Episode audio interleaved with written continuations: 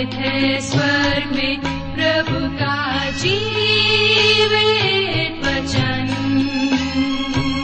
सृष्टि निर्माता भी है यही वचन। प्रिय श्रोताओं नमस्कार, बाइबल अध्ययन कार्यक्रम सत्य वचन लेकर हम आपकी सेवा में उपस्थित हैं और आशा करते हैं कि आप सब भी हमारे साथ आज का बाइबल अध्ययन करने के लिए तैयार हैं।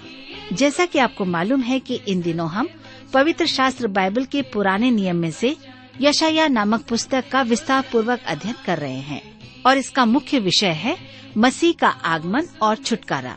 प्रिय श्रोताओं, हमें विश्वास है कि इस बाइबल अध्ययन के द्वारा आपको आत्मिक लाभ मिल रहा है। लीजिए प्रस्तुत है ये बाइबल अध्ययन कार्यक्रम सत्य वचन।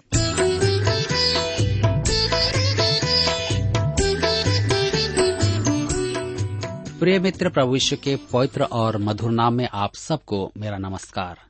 मैं कुशल पूर्वक हूँ और मुझे आशा है कि आप सब भी परमेश्वर की निकटता में रहते हुए कुशल पूर्वक हैं और आज फिर से परमेश्वर के वचन में से सीखने के लिए तैयार बैठे हैं। मैं आप सभी श्रोता मित्रों का इस कार्यक्रम में स्वागत करता हूँ, विशेष करके अपने उन मित्रों का जो आज पहली बार हमारे इस कार्यक्रम को सुन रहे हैं। मैं आपको बताना चाहता हूं कि हम इन दिनों यशायाह नामक पुस्तक का अध्ययन कर रहे हैं और इसमें हम देख रहे हैं कि भविष्यवाणी अलग अलग रूप में यशायाह के द्वारा दी गई है। तो मित्रों, आज हम अपने अध्ययन में आगे बढ़ेंगे, लेकिन इससे पहले आइए हम सब प्रार्थना करें और परमेश्वर से आज के अध्ययन के लिए सहायता मांगे। हमारे जीवित और सामर्थी दयालु पिता परमेश्वर, हम आपको धन्यवाद देते हैं आज के सुंदर समय के लिए जिसे आपने हमारे जीवन में दिया है। इस समय जब हम आपके वचन में से सीखते हैं, हमारी प्रार्थना है कि आप हमें अपनी बुद्धि, ज्ञान और समझ प्रदान करें, ताकि आज हम जो कुछ भी सुनते और सीखते हैं निश्चित रूप से हमें से प्रत्येक के जीवन के लिए लाभकारी हो सके। हमारी प्रार्थना उन भाई बहनों के लिए है जो निराश हैं, चिंतित हैं, परेशान हैं या किसी प्रकार के दबाव में हैं। प्यार परमेश्वर, आप उन्हें अपनी शांति और धीरज प्रदान करें। धन्यवाद के साथ प्रार्थना यीशु के नाम से मांगते हैं, आमीन।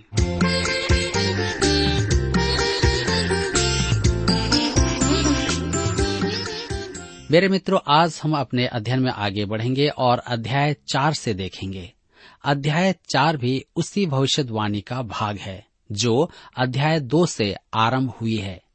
इसका विषय है बेबीलोन की बंधुआई के समय की परिस्थितियां और प्रभु के राज्य की स्थापना के समय की परिस्थितियां एक सी ही रहेंगी। अध्याय चार वास्तव में यशायाह की संपूर्ण पुस्तक का सारांश है, क्योंकि वह यहाँ उन सब विषयों का सार प्रस्तुत करता है जिनकी चर्चा वह संपूर्ण पुस्तक में करेगा। अध्याय चार पुस्तक का सबसे छोटा अध्याय है। इसमें केवल छह पद हैं। हमारे समक्ष यहाँ उन परिस्थितियों का वर्णन है जो बेबीलोन में इसराइल की बंधुआई के समय थी और महाक्लेश के युग में होंगी, अर्थात प्रभु के राज्य की स्थापना से पूर्व। इस अध्याय की रचना बड़ी सरल है। केवल पहला पद महाक्लेश या अंतिम समय की परिस्थितियों का वर्णन करता है। शेष अध्याय प्रभु के राज्य में प्रवेश करने की तैयारियां प्रकट करता है। यह अध्याय निसंदेह आशा का अध्याय है। तो आइए आप मेरे साथ यशायाह चार अध्याय उसके एक पद को पढ़ें।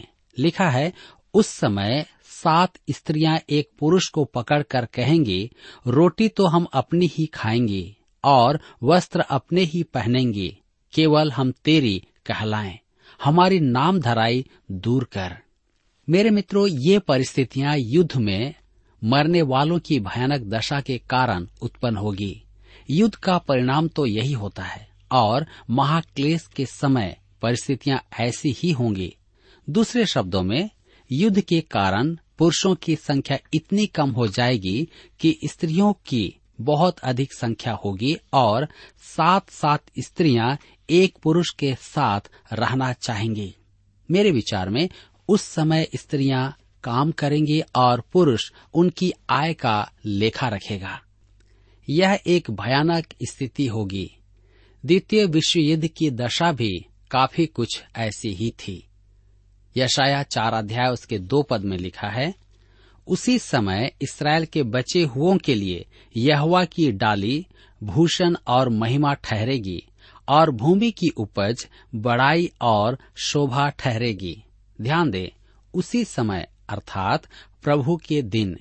यशायाह की पुस्तक में यह उक्ति बार बार आएगी, वरन सब भविष्यद्वक्ताओं में आएगी। नए नियम में भी इसका उल्लेख होगा। यूएल इसका बहुतायत से उपयोग करेगा। यह दिन इब्रानी दिन की नाई संध्या समय आरंभ होता है और अंधकार के बाद भोर का आगमन होता है। इसका आरंभ महाक्लेश से होगा और सहस्त्र वर्षीय राज्य तक जाएगा। मेरे प्रियो, इस पद में प्रभु यीशु का भी संदर्भ है। वही तो डाली है। इब्रानी भाषा में अठारह शब्दों का अनुवाद डाली किया गया है। ये सभी शब्द यीशु के प्रतीक हैं। यहाँ डाली का अर्थ है कोपल फूटना। आगे चल करके हम देखेंगे कि वह सूखी भूमि से उगने वाली एक डाली है। वह रेगिस्तान में फूटने वाली हरियाली है।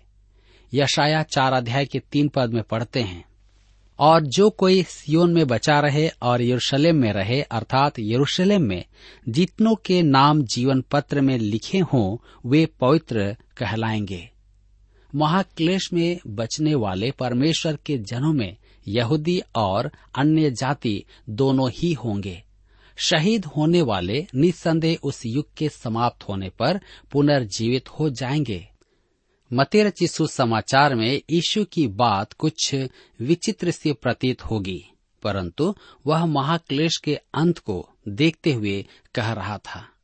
मत्ती रचित सुसमाचार चौबीस अध्याय उसके तेरह पद में हम पढ़ते हैं, परंतु जो अंत तक धीरज धरे रहेगा उसी का उद्धार होगा। उन्हें महाक्लेश के पार लगने के लिए मुहर बंद किया जाएगा। चरवाहा अपने भेड़ों की सुरक्षा में सक्षम है, इस कारण वे अंत तक बची रहेंगी। प्रकाशित वाक्य की पुस्तक अध्याय सात में यहूदी और अन्य जातियों के समूह की चर्चा करता है, जिन पर महाक्लेश से पूर्व मुहर लगाई गई है और वे अंत तक बचे रहें। यशायाह चार अध्याय उसके चार पद में हम पढ़ते हैं, यह तब होगा जब प्रभु न्याय करने वाली और भस्म करने वाली आत्मा के द्वारा सियोन की स्त्रियों के मल को धो चुकेगा और यरूशलेम के खून को दूर कर चुकेगा। जकरिया की पुस्तक तेरह अध्याय उसके एक पद में लिखा है, उस समय दाऊद के घराने और यरूशलेम के निवासियों के लिए पाप और मलिनता धोने के निमित्त एक बहता हुआ सोता फूटेगा। मेरे मित्रों, परमेश्वर के लोगों को राज्य में प्रवेश करने के लिए तैयार रहना होगा। अब एक अति उपयुक्त प्रश्न उत्पन्न होता है। हम प्रति वर्ष नया वर्ष आरंभ होने पर कहते हैं कि हम इस वर्ष अधिक अच्छा काम करेंगे। हम वर्षों से यही कहते आ रहे हैं। मैं आपसे एक प्रश्न पूछता हूँ, क्या आप आज स्वर्ग के योग्य हैं? मान लीजिए कि परमेश्वर आपको आज ज्यों का त्यों स्वर्ग ले जाए, तो क्या आप वहाँ के योग्य हैं?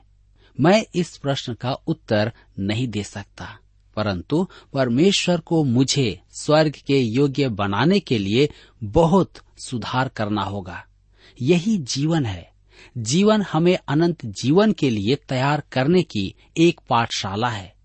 अधिकांश जन बहुत बड़ी भूल करते हैं। वे सोचते हैं कि जीवन बस यहीं तक का है। अनंत जीवन की तैयारी इस पृथ्वी पर ही की जाती है। आप स्वर्ग में गोल सुराख में चौकोर खूंटा होंगे। मुझे डर है कि मैं भी ऐसा ही रहूंगा। मेरे प्रियो, अभी प्रकट नहीं हुआ है कि हम क्या होंगे। प्रभु को हम पर बहुत सुधार कार्य करना होगा। यशायाह चार अध्याय उसके पांच पद में लिखा है, तब यहोवा सियोन पर्वत के एक एक घर के ऊपर और उसके सभा स्थानों के ऊपर दिन को तो धुएं का बादल और रात को धधकती आग का प्रकाश सिरजेगा और समस्त वैभव के ऊपर एक मंडप छाया रहेगा। मेरे मित्रों, अंत में उस दिन इस्राएल राष्ट्र सुरक्षित रहेगा। आज इस्राएल को शांति नहीं है, इसका अर्थ है कि अभी यह भविष्यवाणी पूरी नहीं हुई है। यहूदी अभी अपने स्वदेश नहीं लौटे हैं कि प्रत्येक यहूदी अपनी दाखलता और अंजीर के वृक्ष के नीचे विश्राम कर रहा होगा। ध्यान रखें कि शांति सदैव अनुग्रह, दया और शोधन के बाद आती है। समस्या राजनीति के दल या विदेशी शक्तियों के कारण नहीं है, समस्या तो मनुष्य के मन में है। हम युद्ध इसलिए करते हैं कि युद्ध हमारे मन में है। मनुष्य युद्ध करने वाला प्राणी है क्योंकि वह पापी है और वह इसका समाधान पाने से इनकार करता है। जब तक मनुष्य का मन परिवर्तन न हो, युद्ध तो होते ही रहेंगे। मेरे मित्रों, यह क्या ही दुखद बात है कि आज हम अपने मन को फिराना नहीं चाहते हैं। हमें चाहिए कि हम अपने मनों को फिराकर परमेश्वर की इच्छा के अनुसार अपना जीवन यापन करें। मेरे मित्रों, यहाँ पर अध्याय चार समाप्त होता है और अब हम अपने अध्ययन में आगे बढ़ेंगे और अध्याय पांच में देखेंगे, जिसका विषय है दाख की बारी का गीत और छह हाय। इस अध्याय के साथ अध्याय दो से आरंभ हुई भविष्यवाणी का अंत भी होता है। इसके प्रथम सात पद दाख की बारी का गीत है, जो इस्राएल जाति के पाप और आने वाली बंधुआई का उल्लेख करता है। शेष अध्याय में छह पापों के लिए छह हाय है, जिनके कारण उन्हें परमेश्वर दंड देगा। प्रत्येक पाप का दंड स्पष्ट लिखा गया है। आइए देखें दाख की बारी का गीत। वे जो इब्रानी भाषा पढ़ते हैं बताते हैं कि यह एक सर्वोत्तम गीत है जो कभी लिखा गया हो। इसकी तुलना में अन्य कोई रचना नहीं है। यह एक ऐसी संगीत रचना है जिसे अंग्रेजी में प्रतिकृत नहीं किया जा सकता है। यह एक गीत है और किसी भी भजन के तुल्य है। दाख की बारी पद सात दाख की बारी उन दो प्रतीकों में से एक है जो वनस्पति जगत से इस्राएल के लिए चुने गए हैं। दूसरा प्रतीक है अंजीर का वृक्ष। मेरे मित्रों, प्रभु यीशु ने अपनी मृत्यु से पूर्व मत्ती रचित सुसमाचार इक्कीस अध्याय उसके तैंतीस से छियालीस पद में दाख की बारी का एक दृष्टांत सुनाया, जिसमें दाख की बारी इस्राएल थी। यहाँ यशायाह की पुस्तक में भविष्यद्वक्ता अशूरों द्वारा उत्तरी राज्य की निकट बंधुआई की चर्चा करता है और यहूदा राज्य के लिए बेबीलोन की बंधुआई में जाने की भविष्यवाणी करता है। मत्ती रचित सुसमाचार में प्रभु यीशु ने कहा कि बेबीलोन में सत्तर वर्ष बंधुआई रहने के बाद परमेश्वर ने उन्हें एक और अवसर दिया, परंतु परमेश्वर के पुत्र को अस्वीकार करने के कारण वे अत्यधिक गंभीर रूप से विसर्जित किए जाएंगे। आइए अब हम देखते हैं दाख की बारी का गीत। अध्याय पांच उसके एक पद में लिखा है, अब मैं अपने प्रिय के लिए और उसकी दाख की बारी के विषय में गीत गाऊंगा। एक अति उपजाऊ टीले पर मेरे प्रिय की एक दाख की बारी थी। अपने प्रिय, यह प्रभु यीशु मसीह है। वह इस्राएल का मसीहा और संसार का उद्धार करता है। अति उपजाऊ टीले पर समस्या मिट्टी के साथ नहीं है, दाखलता के साथ है। पद सात से स्पष्ट है कि दाख की बारी इस्राएल है और यहूदा है। इसे कलीसिया समझने की भूल न करें।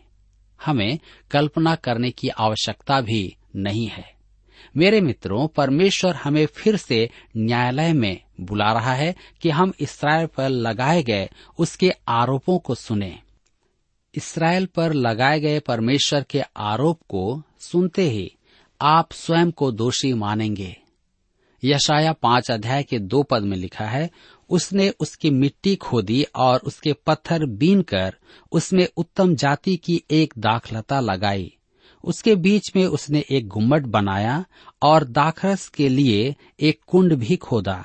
तब उसने दाख की आशा की, परंतु उसमें निकम्मी दाखें ही लगी।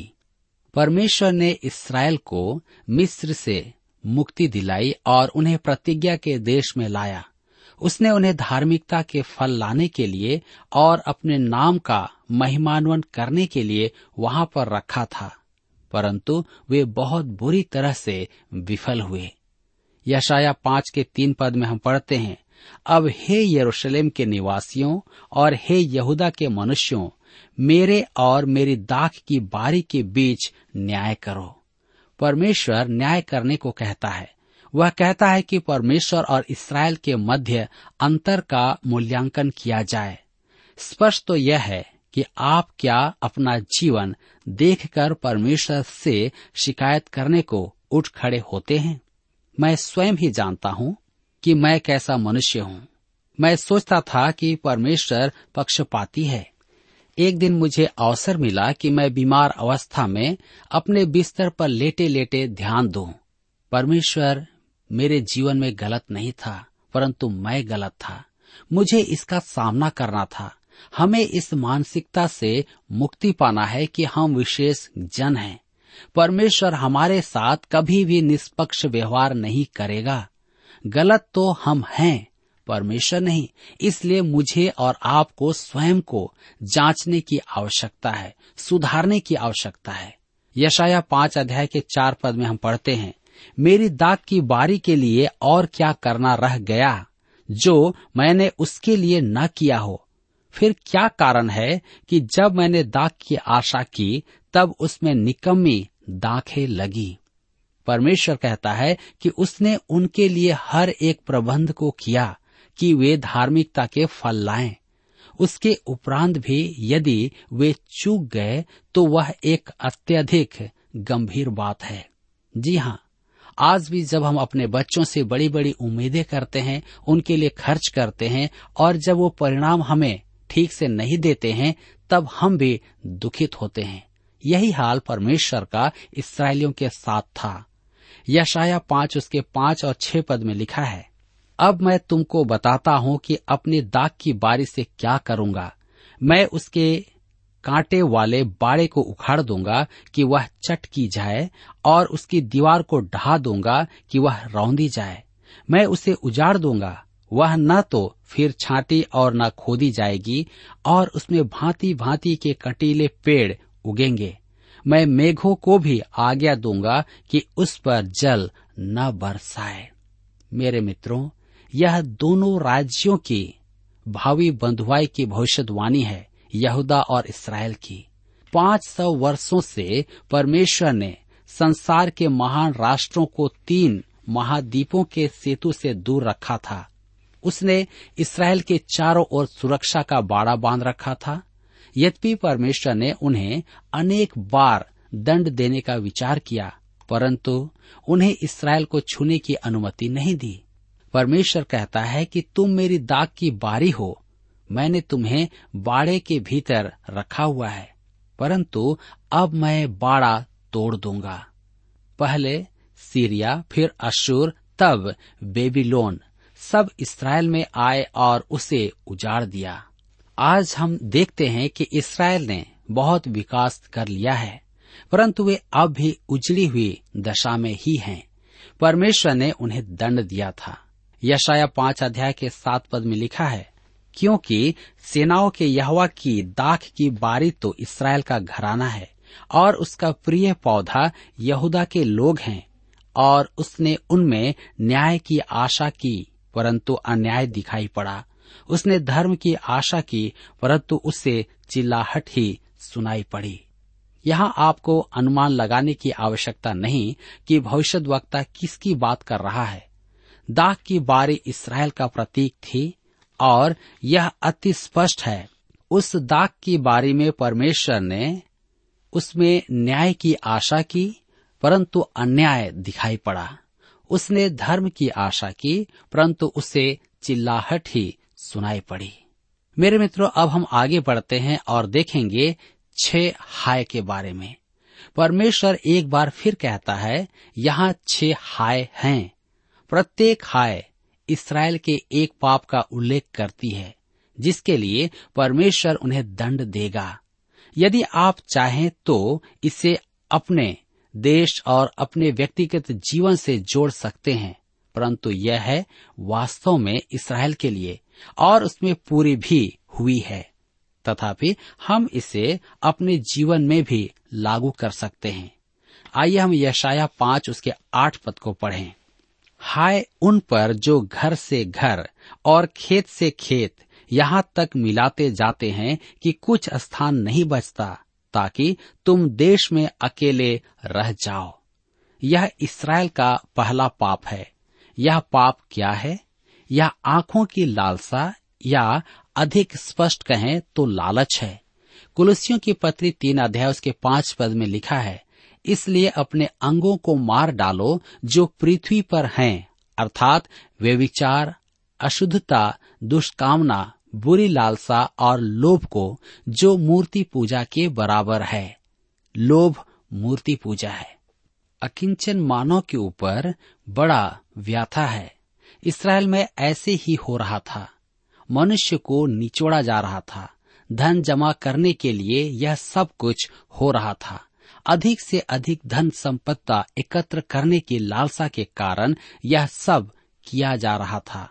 परमेश्वर इन सब के बारे में न्याय करेगा। यशायाह के युग में इसराइल में खेती बाड़ी की जाती थी। कुछ लोगों के बड़े बड़े खेत थे। बड़े बड़े कृषि फार्म के स्वामी छोटे किसानों का शोषण करते थे, जैसा आज हम कभी कभी देखते हैं, केवल इसलिए कि उनका ही लाभ हो और बहुत पैसा आए। आप जिस बात में अपना जी जान लगा देते हैं वही आपका धर्म हो जाता है। आज भी अनेक जन हैं जो लालसा की वेदी पर पूजा कर रहे हैं। लालसा एक तुच्छ देवता है। वह रुपए जैसा दिखता है। यह एक कारण था कि इसराइल का पतन हुआ और परमेश्वर ने उसे दंड दिया। परमेश्वर की आज्ञाओं का पालन करने की अपेक्षा वे भूमि का खून चूस रहे थे। आज हम भी ऐसा ही करते हैं। हमारा संसार संसाधनों से खाली हो रहा है। हम तेल या अन्य किसी भी ऊर्जा के लिए प्रकृति को चूस रहे हैं। क्यों? क्योंकि मनुष्य लोभी है। मनुष्य के लोभ के कारण पृथ्वी खाली हो रही है। यह परमेश्वर का दंड है मनुष्य के ऊपर में, और यही कारण है कि आज मनुष्य अपने जीवन में सब कुछ होते हुए भी शांति का जीवन नहीं जी पाता है। यशायाह पांच अध्याय उसके नौ और दस पद में हम पढ़ते हैं, सेनाओं के यहोवा ने मेरे सुनते कहा है, निश्चय बहुत से घर सुनसान हो जाएंगे और बड़े बड़े और सुंदर घर निर्जन हो जाएंगे, क्योंकि दस बीघे की दाख की बारिश से एक ही बत दाख मधु मिलेगा और होमेर भर के बीज से एक ही एपा अन्न उत्पन्न होगा। मेरे मित्रों, परमेश्वर कहता है कि उनके भूमि विस्तार से कुछ भी नहीं होगा। उनकी उपज नहीं बढ़ेगी। वहाँ सूखा पड़ेगा, जिसके कारण उनकी उपज नष्ट हो जाएगी। भूमि का क्षेत्रफल बढ़ा लेने से विपुल पैदावार की लालसा फलवंत नहीं होगी। हमारी पृथ्वी संसाधनों से खाली हो रही है। तेल भी समाप्त हो रहा है। भूमि की उपज क्षमता घटती जा रही है। पर्यावरण एक महत्वपूर्ण विषय है। प्रदूषण से अधिकांश पृथ्वी का नाश हो रहा है। एक दिन ऐसा आएगा कि हमारा यह ग्रह उजाड़ हो जाएगा। ईंधन भी घटता जा रहा है। यदि आपको यात्रा करनी है तो शीघ्रता करें, नहीं तो ईंधन समाप्त हो जाएगा। जब तक हम जीवित हैं तब तक तो ऐसा नहीं होगा, परंतु वैज्ञानिकों का मानना है कि हमारे जीते जी ऐसा हो सकता है। इसराइल के लिए यह परमेश्वर के दंड की घोषणा थी। मेरे मित्रों, क्या आप चाहते हैं कि आप इस प्रकार के कष्टमय जीवन को जिएं, या आप चाहते हैं कि आप कष्टों का सामना करें? यदि नहीं, तो आइए हम सब मिलकर के परमेश्वर के उन दानों को स्वीकार करें। परमेश्वर के भय में अपने जीवन को बिताएं, ताकि हम इस प्रकार के भयानक दंड से बच जाएं, जो उसने इस्राएलियों को दिया था। मेरे प्रियो, यहाँ पर आज हमारे अध्ययन का समय समाप्त होता है, और मुझे आशा है कि इस अध्ययन के द्वारा आपने अपने जीवन में अवश्य ही आत्मिक लाभ प्राप्त किया है। प्रभु आप सबको आशीष दे और आप सबकी सहायता करे।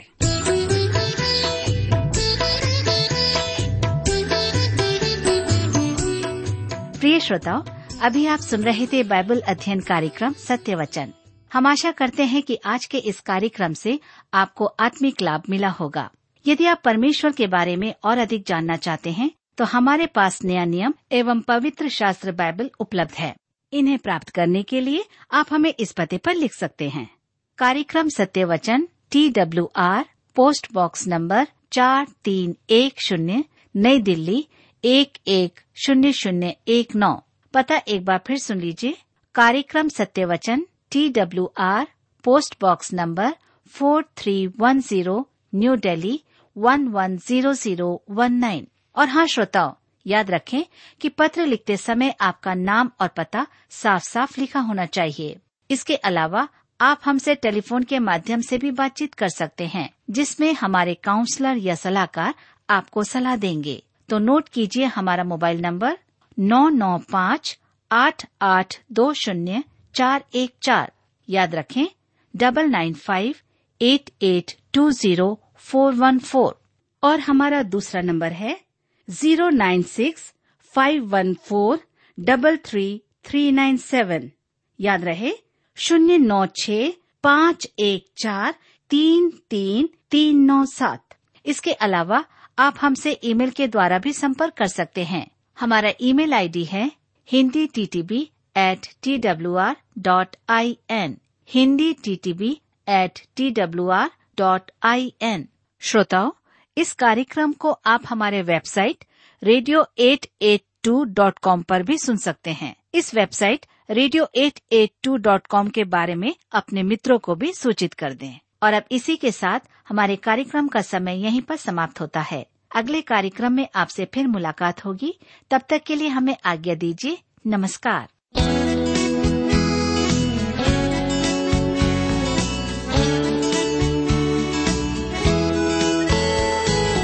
गाऊंगा मैं तेरे ही गीत, यीशु तू है महान, तेरा ही नाम मेरे मसीह, लेता हूँ सुबह और शाम। गाऊंगा मैं तेरे ही गीत, हे यीशु तू है महान, तेरा ही नाम मेरे मसीह, लेता हूँ सुबह और शाम।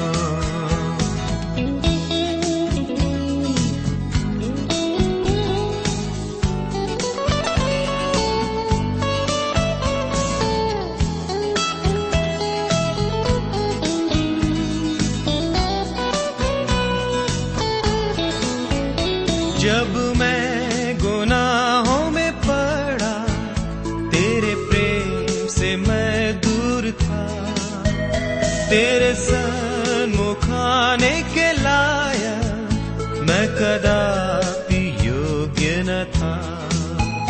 जब मैं गुनाहों में पड़ा, तेरे प्रेम से मैं दूर था, तेरे सन्मुख आने के लायक मैं कदापि योग्य न था, पर तू ही मेरा सहारा बना, अपने पास मुझे बुलाया।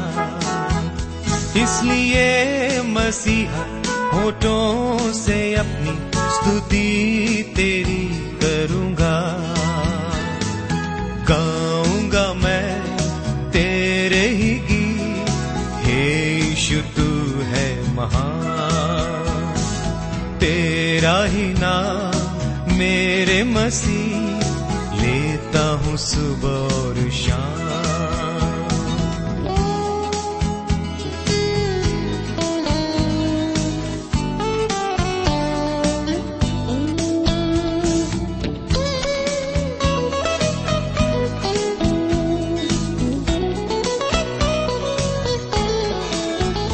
तेरे अनुग्रह तेरी दया को कैसे भूलूं मैं मसीह, मेरे शाप को तूने हटा कर खुद श्रापित बना मसीह।